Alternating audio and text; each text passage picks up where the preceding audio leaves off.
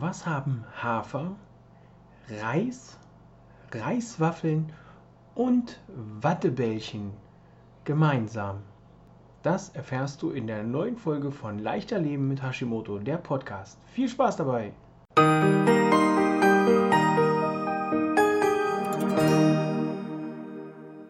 Herzlich willkommen zu Leichter Leben mit Hashimoto, der Podcast. Thema heute: glutenfrei essen bei Hashimoto.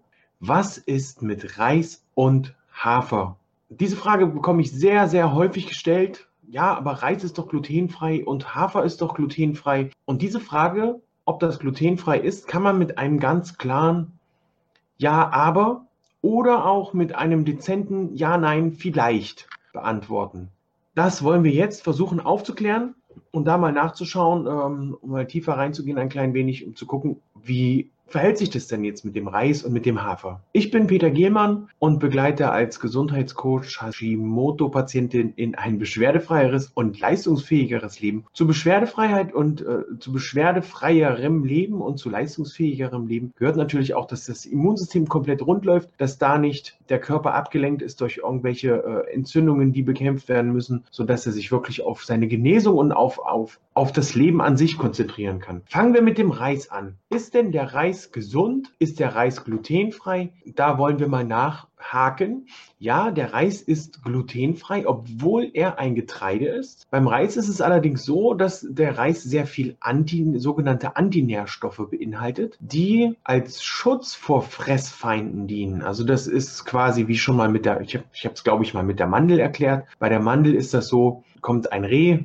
frisst eine Mandel und wenn, wenn das Reh dann anfängt, fünf, sechs, sieben, acht, neun oder zehn Mandeln zu essen, dann hat auch die Mandel äh, mit der Phytinsäure einen Schutz gegen Fressfeinde, sodass der, dem Reh vielleicht nach fünf Mandeln schlecht wird und sagt, ach nee, ich mache dann weiter mit den Haselnüssen. Also als Überlebensschutz der Pflanze hier Antinährstoffe eingebaut. Gar nicht mal so gut für das Reh. Generell ist es so, beim Reis gibt es sogenannte Trypsin-Inhibitoren, die verhindern oder es erschweren, dem Menschen erschweren, Eiweiße aufzuspalten und entsprechend zu verdauen. Das ist natürlich dann gerade bei Hashimoto eine Sache, die, das, wenn es denn vorhanden ist, das Leaky Gut Syndrom hier wieder befeuert und es dem Darm schwerer macht, vernünftig zu arbeiten. Aus dem Grund sollte der Reis gemieden werden. Ähm, der Reis an sich ist auch nicht so wirklich nährstoffreich, sodass er hier eigentlich aus einer nährstoffreichen Ernährung und aus einer gesunden Ernährung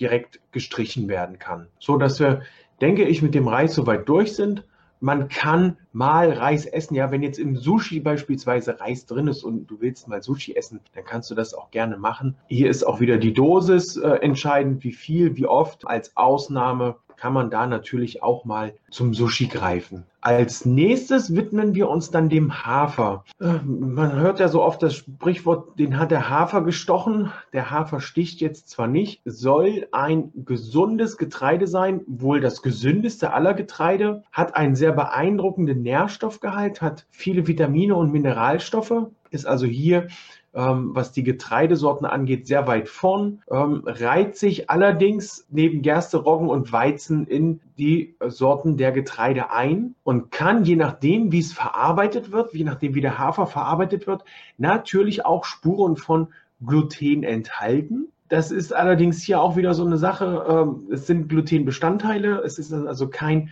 richtiges Gluten dran oder drin. Und je nachdem, wie es verarbeitet wird, kann dann auch der Hafer hier die Verdauung ein klein wenig beeinträchtigen. Wenn man jetzt allein zur Glutenunverträglichkeit geht, beziehungsweise Zöliakie hat und sagt, hm, ich möchte den Hafer lieber meiden, da scheiden sich die Geister, ähm, weil auch die Deutsche Zöliakie-Gesellschaft hier zu einem Ja tendiert, aber auch nur tendiert, weil hier auch eben, wie ich schon gesagt, wichtig ist, wo wurde der Hafer verarbeitet? Ist es vielleicht in der Mühle verarbeitet worden oder in der Produktionsstätte, wo schon Gluten mit in der, ich sag jetzt mal so, in der Luft umherschwirrt? Ähm, also relativ einfach dargestellt, wenn in der Mühle schon Gluten verarbeitet wird, dann sollte man den Hafer auch meiden. Ansonsten ist es in der Tat so, dass der Hafer hier auch nicht unbedingt positiv auf deine Darmflora aus, äh, sich auswirkt. Es ist natürlich wichtig, wie verarbeitet, wie, wie verarbeitet dein, dein ähm, Verdauungssystem diesen Hafer. Wie kommt er damit zu, wie kommt das damit zurecht? Das muss man dann nach einer Ernährungsumstellung, also ich empfehle immer bei einer Ernährungsumstellung erstmal auf alles zu verzichten, wo man auch nicht hundertprozentig sicher ist, ist jetzt Gluten drin oder nicht. Und dann kann man beispielsweise auch den Hafer wieder einführen, um zu, aber generell dann nur mal schauen, wie es einem bekommt, den Hafer vorher gut einweichen, schauen, dass er auch wirklich frei von glutenhaltigen Produkten ist, dass er in der Mühle verarbeitet wurde, wo kein Gluten verarbeitet wird. Und dann natürlich auch schauen, in, in, Zusammenhang, in welchem Zusammenhang der Hafer mit anderen Mahlzeiten zum Beispiel oder mit anderen Lebensmitteln äh, zu sich genommen wird. Und dann gilt es einfach, auf sich selbst zu hören, auf sich selbst zu achten.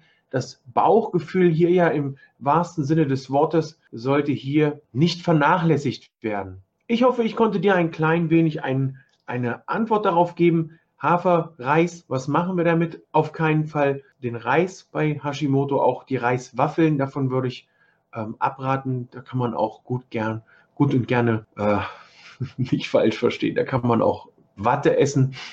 Das Problem bei der Watte ist, die hat halt einfach, die fusselt im Mund, aber hat annähernd, wahrscheinlich annähernd die gleiche Nährstoffdichte wie eine Reiswaffel. Ich sage Tschüss, ciao, ciao, bis zum nächsten Mal. Dein Coach Peter.